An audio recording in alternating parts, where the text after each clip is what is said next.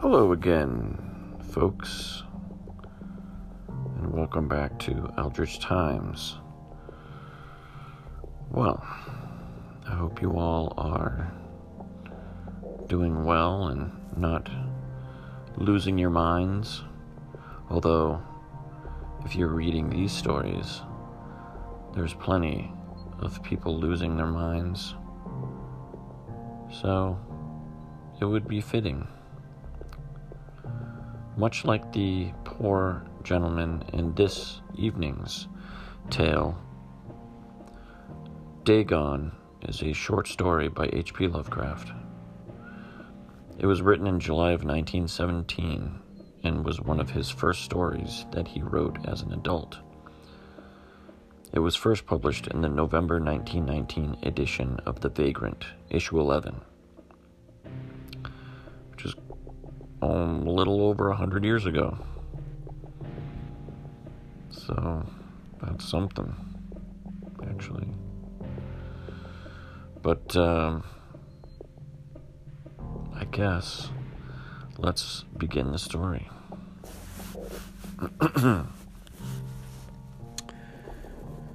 I am writing this under an appreciable mental strain.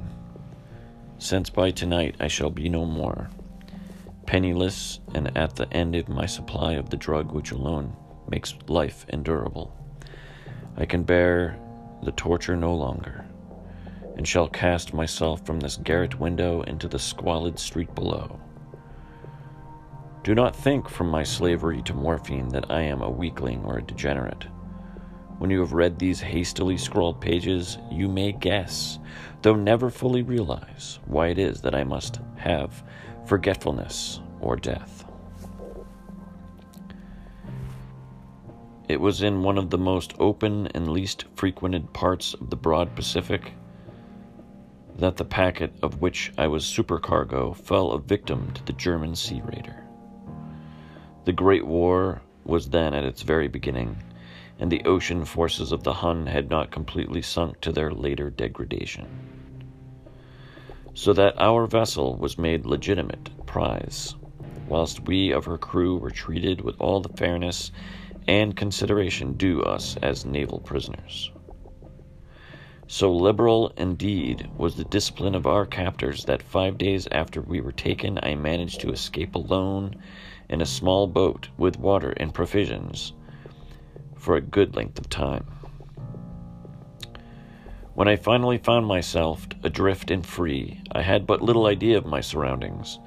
Never a competent navigator, I could only guess vaguely by the sun and stars that I was somewhat south of the equator. Of the longitude, I knew nothing, and no island or coastline was in sight. The weather kept fair, and for uncounted days I drifted aimlessly beneath the scorching sun, waiting either for some passing ship or to be cast on the shores of some habitable land.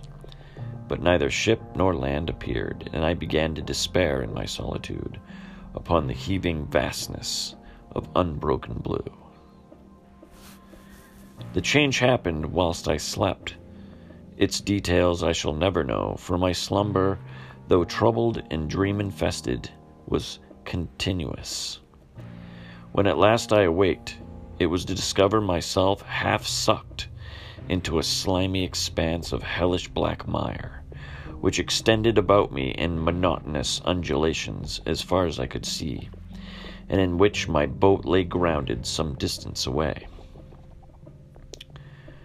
Though one might well imagine that my first sensation would be of wonder at so prodigious and unexpected a transformation of scenery, I was in reality more horrified than astonished, for there was in the air and in the rotting soil a sinister quality which chilled me to the very core.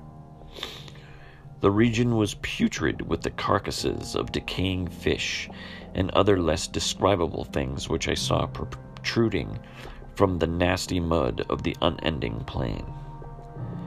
Perhaps I should not hope to convey in mere words the unutterable hideousness that can dwell in absolute silence and barren immensity.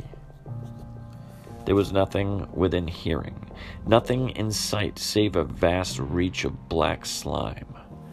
yet the very completeness of the stillness and homogeneity of the landscape oppressed me with a nauseating fear. The sun was blazing down from a sky which seemed to me almost black in its cloudless cruelty. As though reflecting the inky marsh beneath my feet as I crawled into the stranded boat, I realized that the only one theory could explain my position. Through some unprecedented volcanic upheaval, a portion of the ocean floor must have been thrown to the surface exposing regions which for innumerable millions of years had lain hidden under unfathomable watery depths. So great was the extent of this new land which had risen beneath me that I could not detect the faintest noise of the surging ocean, strain my ears as I might, nor were there any sea fowl to prey upon the dead things.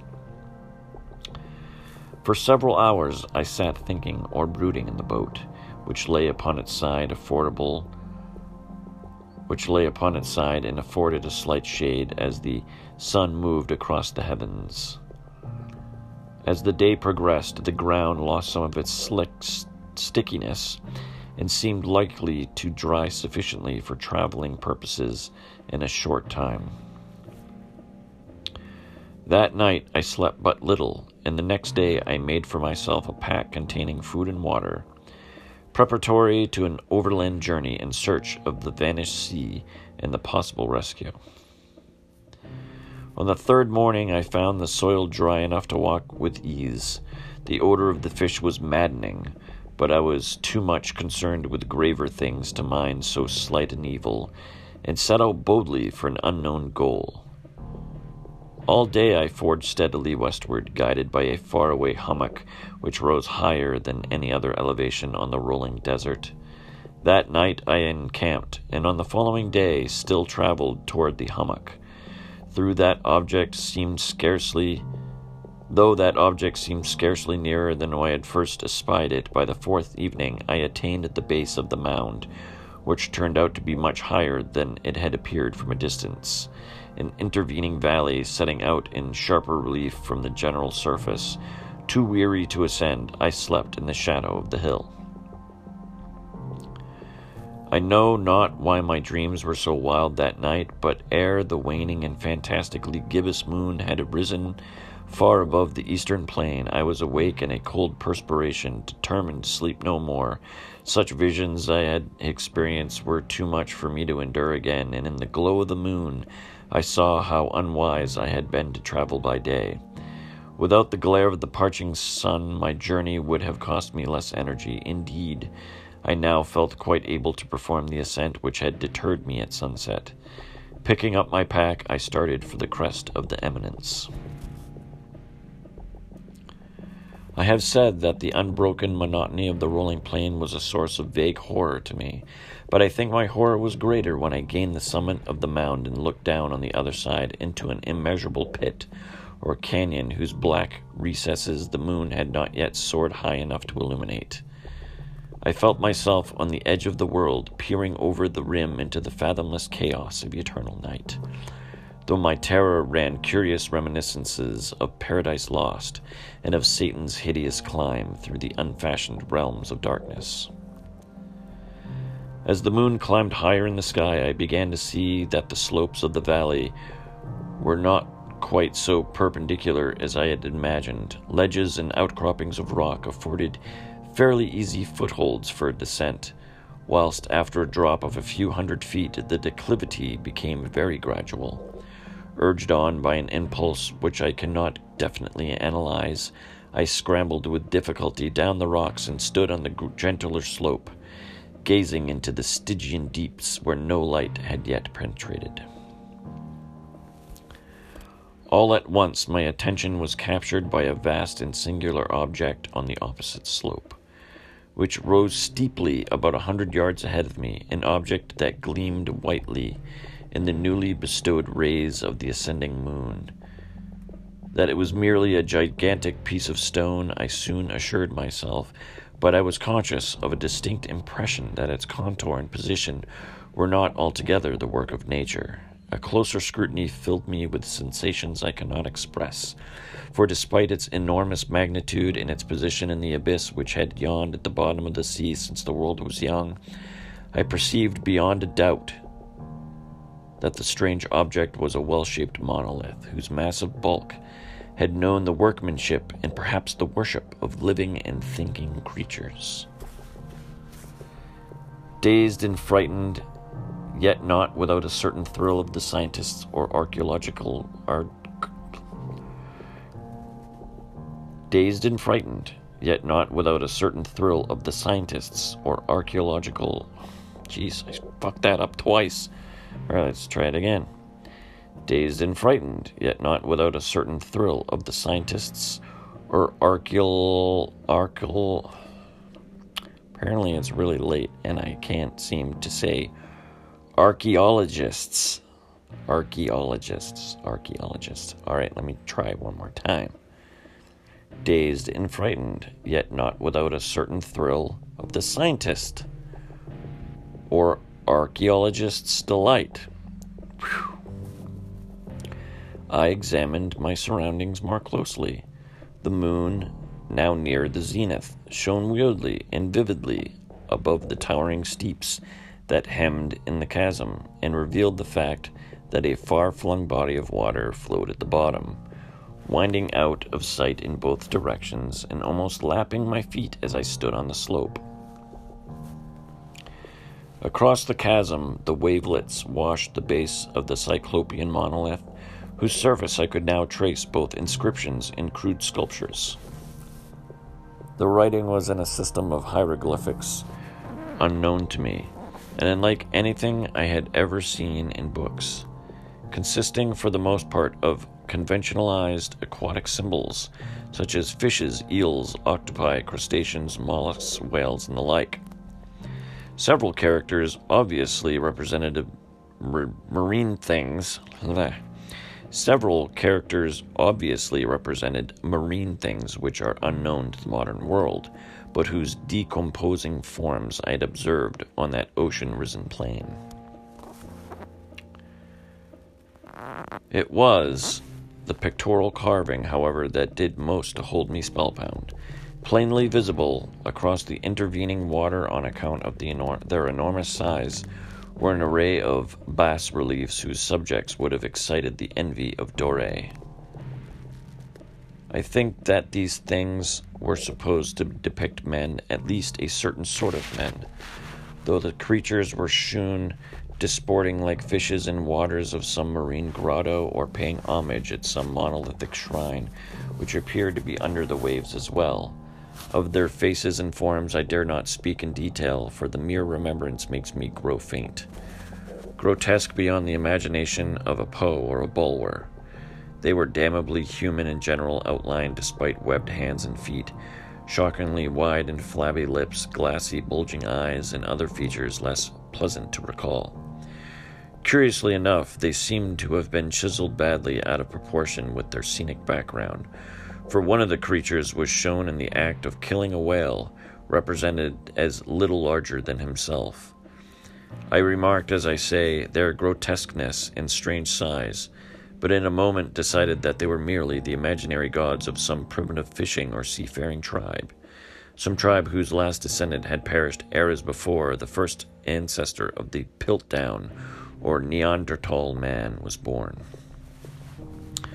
Awestruck at this unexpected glimpse into the past beyond the conception of the most daring anthropologist, I stood musing whilst the moon cast queer reflections on the silent channel before me. Then suddenly I saw it. With only a slight churning to mark its rise to the surface, the thing slid into view above the dark waters, vast, Polyphemus like and loathsome, it darted like a stupendous monster of nightmares to the monolith, which it flung its gigantic scaly arms, while it bowed its hideous head and gave vent to certain measured sounds. I think I went mad. Of my frantic ascent of the slope and cliff, and of my delirious journey back to the stranded boat, I remember little.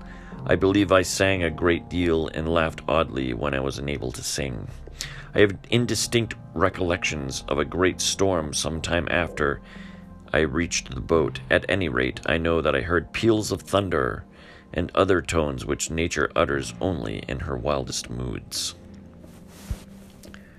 When I came out of the shadows, I was in a San Francisco hospital, brought thither by the captain of an American ship which had picked up my boat in mid ocean. In my delirium, I had said much, but found that my words had be- been given scant attention. Of any land upheaval in the Pacific, my rescuers knew nothing, nor did I deem it necessary to insist upon a thing which I knew they could not believe. Once I sought out a celebrated ethnologist and amused him with peculiar questions regarding the ancient Philistine legend of Dagon, the fish god, but soon perceiving that he was hopelessly conventional, I did not press my inquiries. It is at night, especially when the moon is gibbous and waning, that I see the thing. I tried morphine, but the drug has given only transient surcease, and has drawn me into its clutches as a hopeless slave. So now I am to end it all, having written a full account for the information or contemptuous amusement of my fellow man.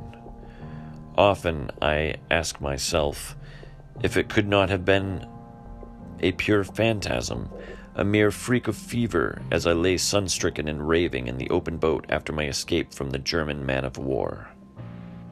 This I ask myself, but ever does there come before me a hideously vivid vision in reply. I cannot think of the deep sea without shuddering at the nameless things that may at this very moment be crawling and floundering on its slimy bed, worshipping their ancient stone idols and carved carving their own detestable likenesses on submarine obelisks of water soaked granite.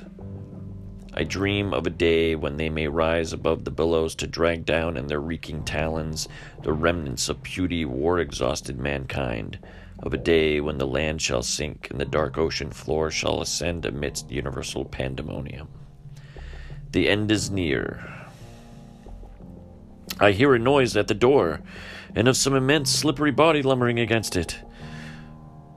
It shall not find me. God, that hand! The window! The window! That was Dagon by H.P. Lovecraft. I uh, apologize to those that listen to the story for my inability to pronounce archaeologists.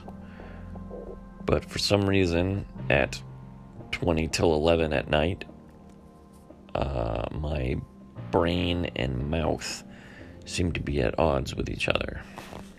Anywho, I hope that you enjoyed the reading. And uh, I'm thinking that I may actually do some sort of live podcast excerpt or not excerpt. I might do a live podcast video via Facebook Live or Instagram Live tomorrow, Sunday. Um, so stay tuned for that. If you follow me on Facebook, um, if not, check out Instagram. It might be on there. Either way, um, it was great reading tonight, and I hope you all a pleasant sleep. Sweet dreams.